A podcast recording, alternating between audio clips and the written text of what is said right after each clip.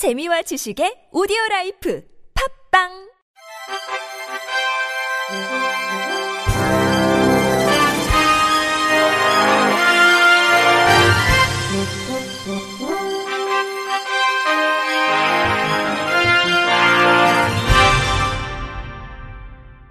청취자 여러분 안녕하십니까? 11월 3일 목요일 KBIC 뉴스입니다.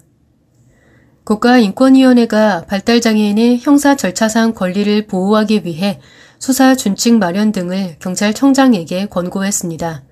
인권위에 따르면 절도 등의 범죄로 기소된 발달장애인 A씨는 피의자 신문조사를 받는 과정에서 수사관들로부터 형사사법 절차상 조력을 받을 수 있다는 점과 구체적인 조력의 내용을 고지받지 못했습니다. 이에 A씨의 국선 변호인은 차별 행위를 당했다며 인권위에 진정을 제기했습니다.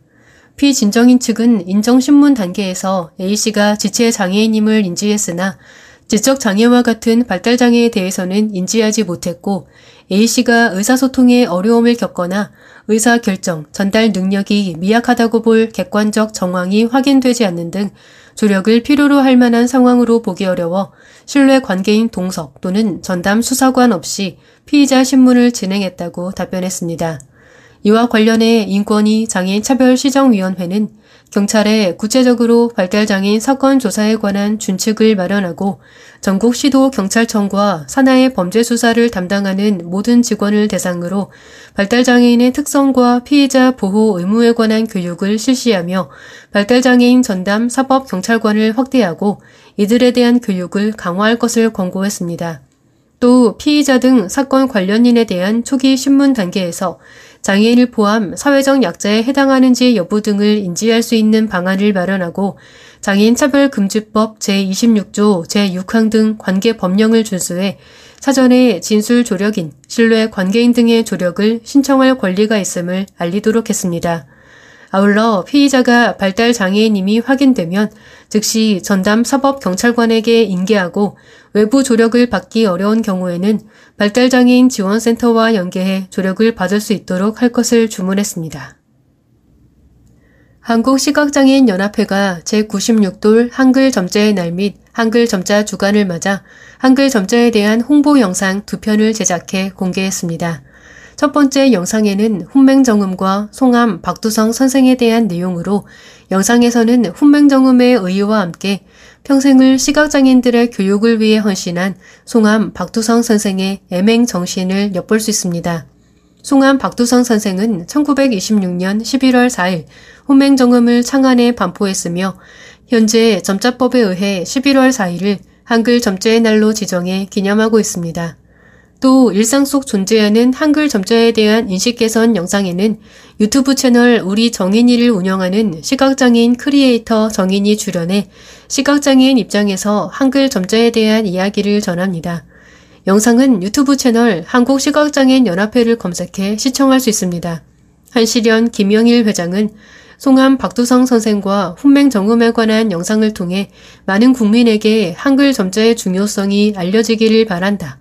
또한 시각장애인 크리에이터와 함께하는 인식 개선 영상을 통해 한글 점자가 우리 일상 속에서 당연하게 느껴지는 날이 오길 바란다고 전했습니다. 비장애인에 비해 평균 수명이 짧은 중증장애인이 노령연금을 일찍 수령하면 최대 30% 삭감돼 이를 개선해달라는 목소리가 제기됐습니다. 한국장애인단체 총연맹 등으로 구성된 장애인 제도 개선 솔루션은 보건복지부 국민연금정책과 더불어민주당 최혜영 의원실에서 중증장애인의 조기 노령연금을 감액 없이 수령 가능한 연령을 55세로 하향하도록 법령 개정을 촉구했다고 밝혔습니다. 실제로 한국 전체 인구의 평균 수명은 83.5세이나 장애인의 사망 평균 연령은 76.7세인데 특히 중증장애인은 73.5세입니다. 또 장애인 실태조사에 따르면 장애인 인구의 3분의 1에 해당하는 33.3%가 국민연금에 가입된 것으로 나타났습니다. 솔루션 관계자는 장애인 가구의 소득원별 평균 금액은 근로소득 다음으로 공적 이전 소득이 크다면서 만약 조기 노령연금 수급 시 금액이 삭감된다면 공적 이전 소득에 의지하던 가구는 경제적인 어려움을 겪을 수 있다고 꼬집었습니다.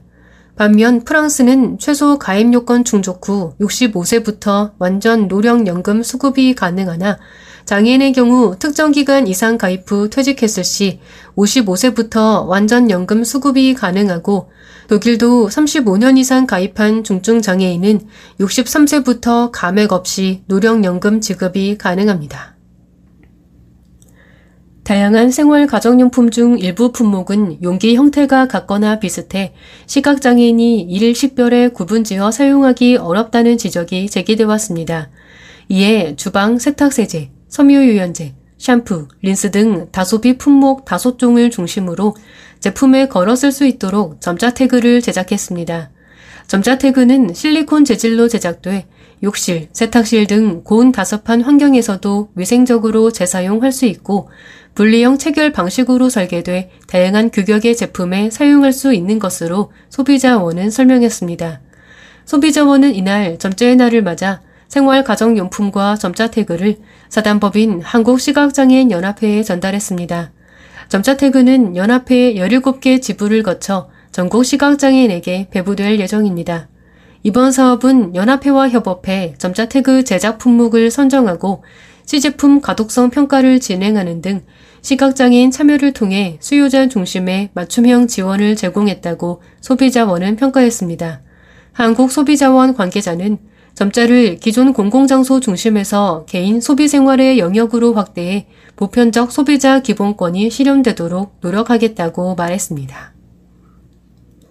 제주 DPI가 다양하고 창의적인 양질의 콘텐츠 보급을 위해 DPI 방송 오픈 기념 제1회 DPI 방송 콘텐츠 제작 공모를 진행합니다. DPI 방송은 지난 9월 26일 장애인 및 취약계층이 제작하거나 참여한 콘텐츠를 공유 및 교류, 소통하기 위해 공식 출범했습니다.